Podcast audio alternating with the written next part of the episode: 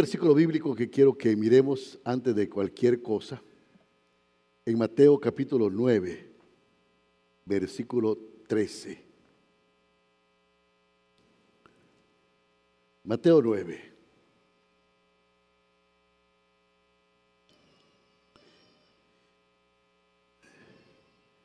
Dice la palabra del Señor. Hoy no tenemos escuela dominical.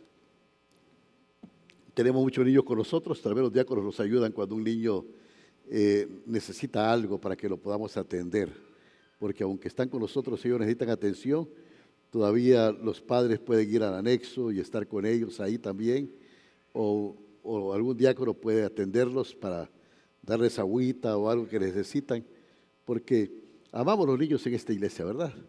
Y pues bien, ya que están con nosotros y necesitan algo, las reuniones de, los, de nosotros ya los adultos son bien aburridas para ellos. Y es lógico que, que se revelen, ¿verdad? Así es que vamos a, a ver si los diáconos nos ayudan, por favor, o los hermanos del consistorio. Muy bien. Dice la palabra de Dios a ver, ¿por qué no lo leemos todos juntos? Dice, id pues y aprended lo que significa misericordia quiero y no sacrificio, porque no he venido a llamar justos, sino pecadores al arrepentimiento. Gracias Jesús por tu palabra en esta hora. Gracias porque tú nos bendices, porque tú te glorificas en medio de tu pueblo. Gracias porque tu palabra es verdad y nosotros estamos en la verdad. Por eso, Señor, nos presentamos delante de ti para que tu Espíritu Santo haga docencia en medio de tu pueblo. En el nombre de Jesús, tu Hijo amado, oramos. Amén. Amén. Este pasaje de Mateo capítulo 9 nos está mostrando el llamamiento de Mateo, a Mateo que se le conoce como el publicano. Y el versículo 9, aquí tenemos como de este mismo capítulo 9, tenemos aquí cómo Jesús llama a Mateo. Dice la palabra de Dios, ahí pasando Jesús de ahí vio a un hombre llamado Mateo, que estaba sentado al banco de los tributos públicos, y le dijo, sígueme. Y se levantó y le siguió. Bueno, a Mateo también se le llamaba Leví o hijo del Alfeo. Y tanto en Marcos capítulo 2, 14, como en Mateo 10, 3, menciona que eh, Mateo era, era el hijo de Alfeo y estos nombres. Así que parece que tanto este Mateo como su hermano Jacob están entre los doce discípulos que tuvo Jesús. Ahora, cuando la Biblia está hablando aquí que este hombre Mateo estaba sentado eh, en el banco de los tributos. Eran los recaudadores de impuestos que no solo eran pecadores notorios porque eran corruptos, sino que también el pueblo de Israel los consideraba traidores. Recuérdense que el pueblo de Israel estaba subyugados por el imperialismo romano, o sea que, que ellos estaban dentro de un imperio romano que los explotaba con impuestos y que un judío eh, empezara a recoger impuestos para los romanos, pues ese era un signo de una persona despreciable, de un traidor que trabajaba para la gente que los tenía casi esclavizados. Pero esta gente ni siquiera eh, eh, cobraba los impuestos que era, sino que le ponían porcentajes más altos, porque el porcentaje más alto era para ellos. Yo recuerdo cuando mi papá era pastor en Pinalejo, que una vez fui con él a una pulpería que era de una hermana, una trucha, como le decimos también, Y mi papá entró ahí porque una hermana de, confianza de la iglesia y le dijo, mire hermana, esta balanza está un poquito pasadita, ¿por qué no la regulamos para que esté en, su posición normal? Y ella le dijo, no, pastor, déjela así, que esa es la ganancia del Señor. Wow, dije, la ganancia del Señor. Pues, eh, esto no, no es justo, el Señor no hace cosas así, pero imagínense que alguien cobra estos impuestos. Estos hombres eran, eran, eh, eran, eh, era gente no querido y, sabe que el pueblo judío con razón los consideraba traidores porque trabajaban para el imperio romano y esto era así.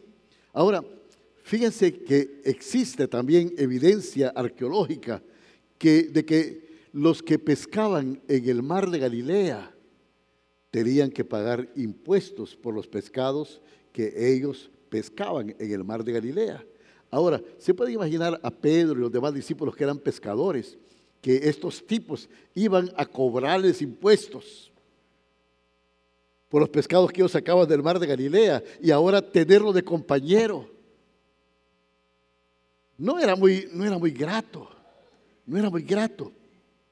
Estos impuestos eran, eran, eh, eran dinero que realmente se les estafaba. Y, y, Pedro, Jacob y Juan y los otros pescadores que eran discípulos realmente tenían razones para no quererlos. Pero Jesús que conocía el pensamiento de ellos, de, eh, eh, y, y lo que parece ser, es que Jesús no solo llama a Mateo, sino que se sienta con ellos a comer. Miremos, vayamos al versículo 10 ahora, para que sigamos leyendo y miremos lo que está pasando aquí y pongámosle contexto a todo esto. Y dice, y aconteció que estando él sentado a la mesa en la casa, he aquí que muchos publicanos y pecadores que habían venido se sentaron juntamente a mesa con Jesús y sus discípulos. Cuando vieron esto los fariseos dijeron a los discípulos, ¿por qué come vuestro maestro con los publicanos y pecadores? Y miren lo que dice aquí.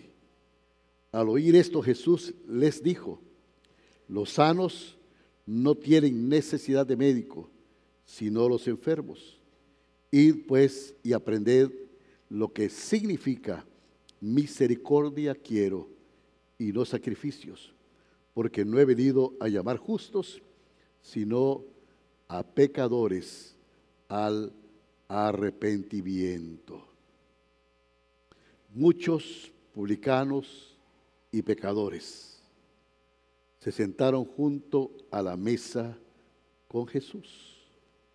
Y el contexto sugiere que era una reunión de los amigos de Mateo, de estos recaudadores de impuestos de esta gente que nadie quería, que eran odiados. Jesús se sienta con ellos, con ellos. Podríamos decir que Jesús aprovechó primero la ocasión para llamar a Mateo y luego para reunirse también con otros pecadores, como eran los compañeros antiguos de trabajo de Mateo. Ahora, ¿por qué quiero enfocarme en esto?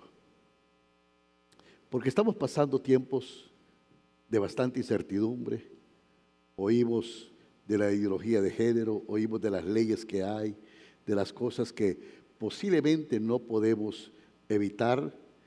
La verdad es que hay un imperialismo bastante grosero de países que imponen agendas a estos gobiernos para que acepten ciertos tipos de ideologías y todas estas cosas, porque si no aceptan esto o no ponen leyes para regular acciones que todos sabemos que son pecaminosas, que, que van contra los principios de un pueblo que es cristiano.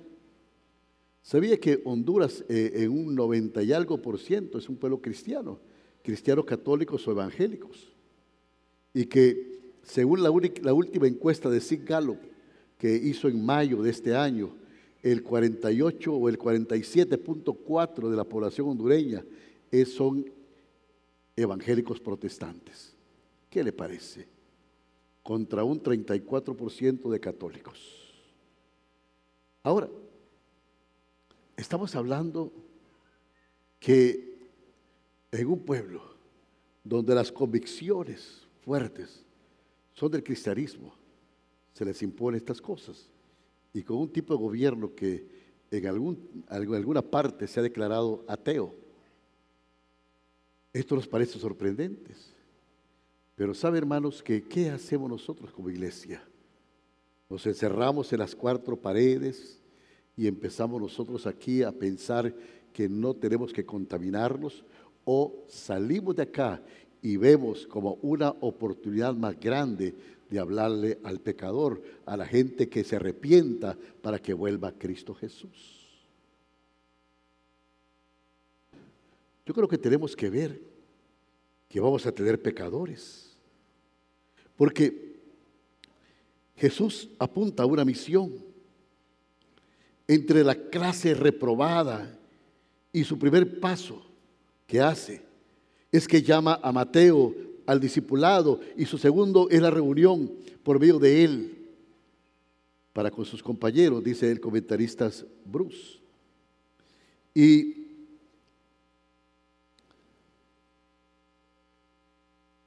viene la crítica, la crítica de los fariseos, la crítica de esta gente, los fariseos que preguntan a los discípulos de Jesús, ¿por qué come vuestro maestro con los publicanos y pecadores? Y la respuesta es bien simple, porque Jesús ama a los pecadores. La respuesta es simple. La Biblia dice en Romanos capítulo 5, versículo 8, mas Dios muestra su amor para con nosotros en que aún siendo pecadores, Cristo murió por nosotros. Aquí el Señor Jesús está citando a Oseas, Oseas capítulo 6, versículo 6. Y en los días de Oseas el pueblo de Dios todavía era bueno para traer sacrificios. Así como dice Oseas capítulo 5, versículo 6 pero habían olvidado misericordia y abandonaron la misericordia porque dejaron el conocimiento de Dios aparte. Y eso es lo que está pasando. Estamos en, el mes de la Biblia, hoy estamos celebrando el día de la reforma. Hermanos, ningún acontecimiento, la palabra más segura es la palabra de Dios. Y no nos podemos apartar de la palabra de Dios. y al apartarnos del conocimiento de Dios, empezamos a pensar que los sacrificios son suficientes, que cualquier cosa que nosotros hacemos. Pero decía este comentarista Morgan que estas palabras son más llamativas cuando recordamos que estaban dirigidos a los maestros de los hombres o sea que la reprensión de Cristo mostró que ellos no conocían a Dios y Él les ordenó ir y aprender el significado de sus, de sus propias escrituras. Imagínense, el Señor enseñándole a los maestros de la ley sus propias escrituras. Y decía Spurgeon también, y lo quiero citar de nuevo, que esto sería de mal gusto para los hombres que pensaban que ya lo sabían todo, que ya lo sabían todo. Ahora, ¿por qué estoy hablando de esto? Porque ¿qué significa la mesa del Señor? ¿Qué significa? Venir a la Santa Cena, a la comunión. Cuando venimos a la comunión, tenemos que entender que este es un memorial, este es un recordatorio de que nosotros somos salvos no por los méritos nuestros, ni por lo que nosotros hayamos hecho, sino por lo que Cristo hizo en la cruz del Calvario, que solo ahí hay salvación y hay vida eterna. Ayer estábamos en una conferencia por ser el día de la reforma, una conferencia para pastores. Y el maestro que nos estaba dando la conferencia, el pastor Domínguez de El Salvador, él contó, contó una ilustración que me llamó la atención. Unas enseñanzas magníficas realmente. Pero voy a contar algo que contó que me gustó muchísimo. Y voy a poner un poquito de contexto antes de decirles lo que él contó. Pero se recuerdan cuando el pueblo de Israel estaba esclavo en Egipto, que Dios mandó a Moisés a rescatar a su pueblo y vino las plagas. Y la última plaga era el ángel heridor que iba a pasar por todos los hogares y iba a matar el primogénito de los, de, de los egipcios, o sea, de todas las casas donde él pasara.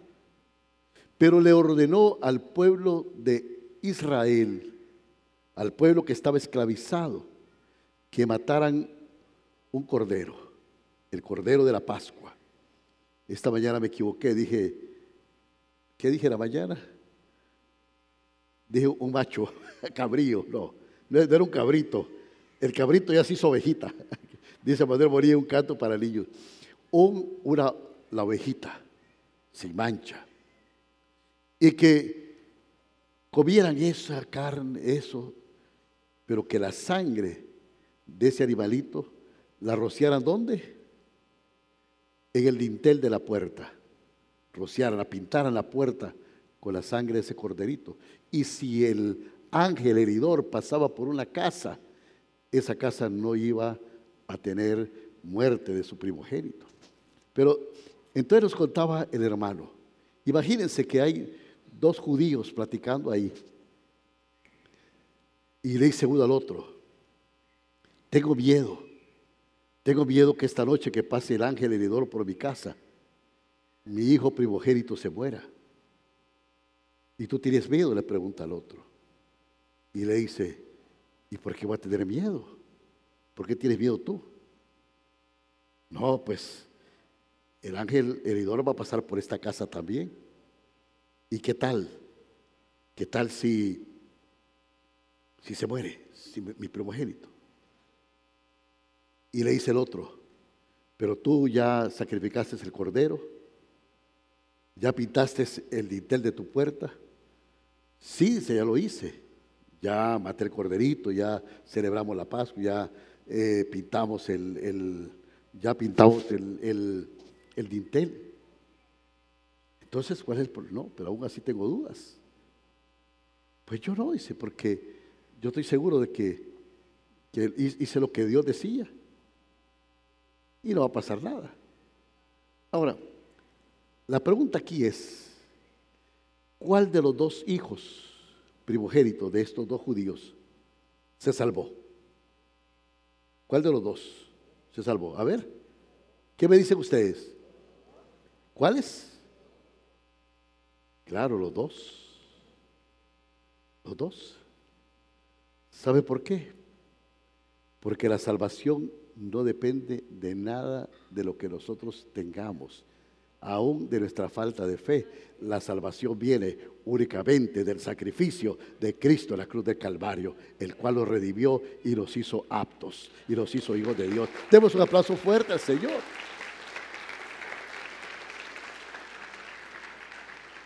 Y de eso se trata la cena del Señor.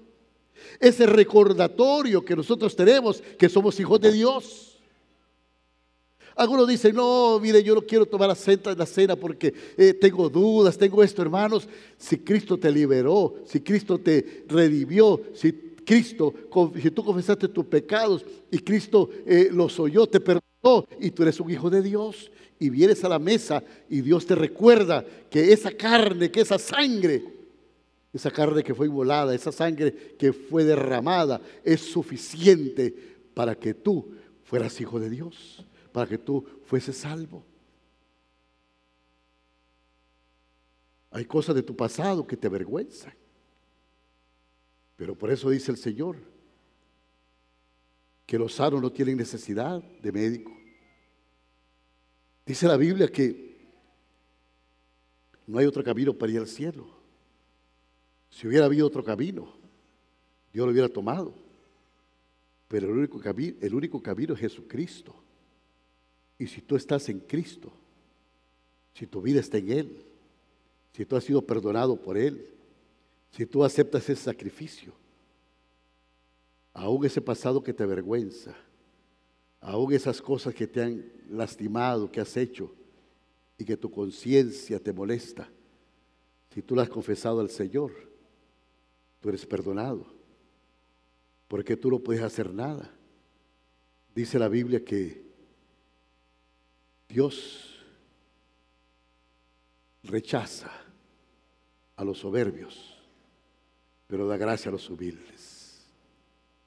Y cuando tú vienes con humildad de corazón y le dices, Señor, aún con mis dudas, aún con todo, yo acepto ese sacrificio.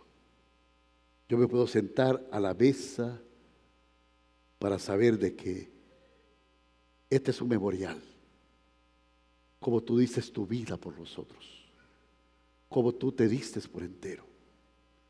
Yo puedo ser bendecido.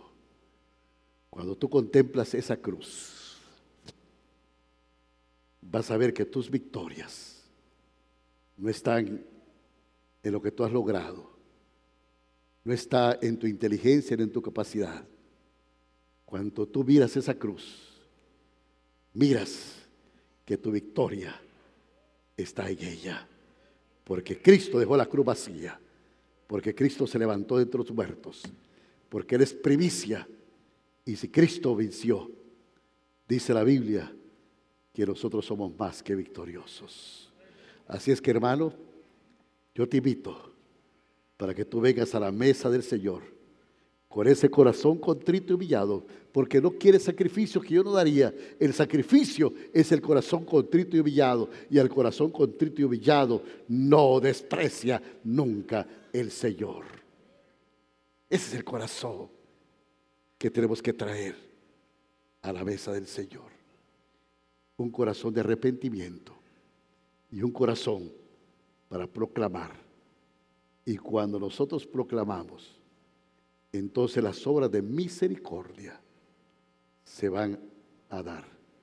Porque Jesús vino a hacer obras de misericordia y de amor. Vino para sanar a los enfermos, para dar vista a los ciegos, para que los sordos oyeran, para que los leprosos fuesen limpiados y para que el conocimiento de Dios se esparciera por toda la tierra. Y nosotros somos el pueblo de Dios y ese pueblo es convocado para este recordatorio sublime de ese sacrificio, que no es por lo que nosotros hacemos, sino por lo que Él hizo, que somos hijos de Dios. Que Dios le bendiga en esta hora. Amén. ¿Sabe qué? Voy a agregar algo. Ni siquiera los milagros, lo principal del Señor, es que nosotros sepamos que somos hijos de Él. Amén. Dios le bendiga a mis hermanos. Yo quiero, sabe que hay un himno que es mi himno favorito. Y mientras nos preparamos para este acto, ¿por qué no cantamos ese himno? Así vamos a quedarnos sentados, usted ore. Y ese himno dice, hoy yo siempre amaré esa cruz en mis triunfos, mi gloria será. Y algún día Jesús, mi corona, me dará en vez de esa cruz. Vamos a cantar este himno y oigámoslo con sentimientos, hermanos, y con reflexión, orando a Dios.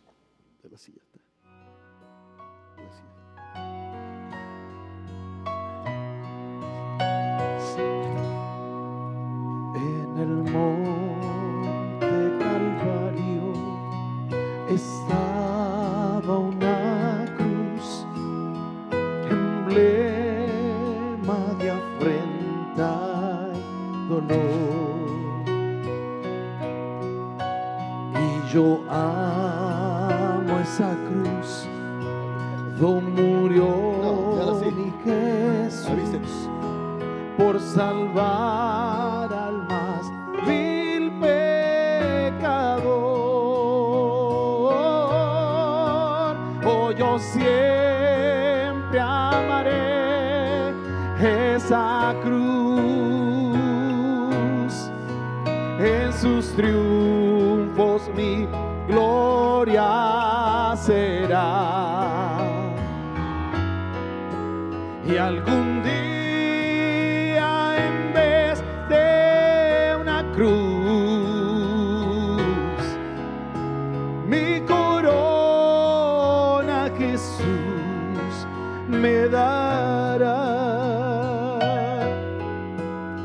seré siempre fiel a la cruz de Jesús, sus desprecios con él sufriré.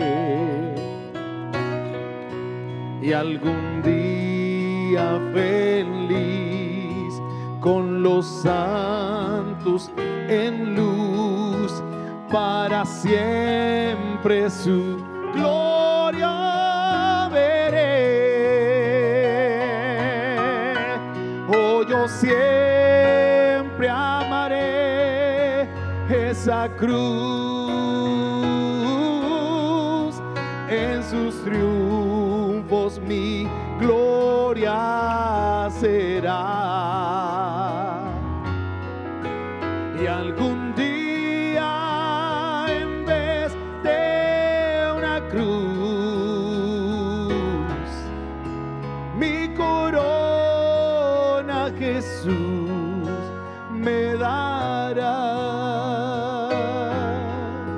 Y algún día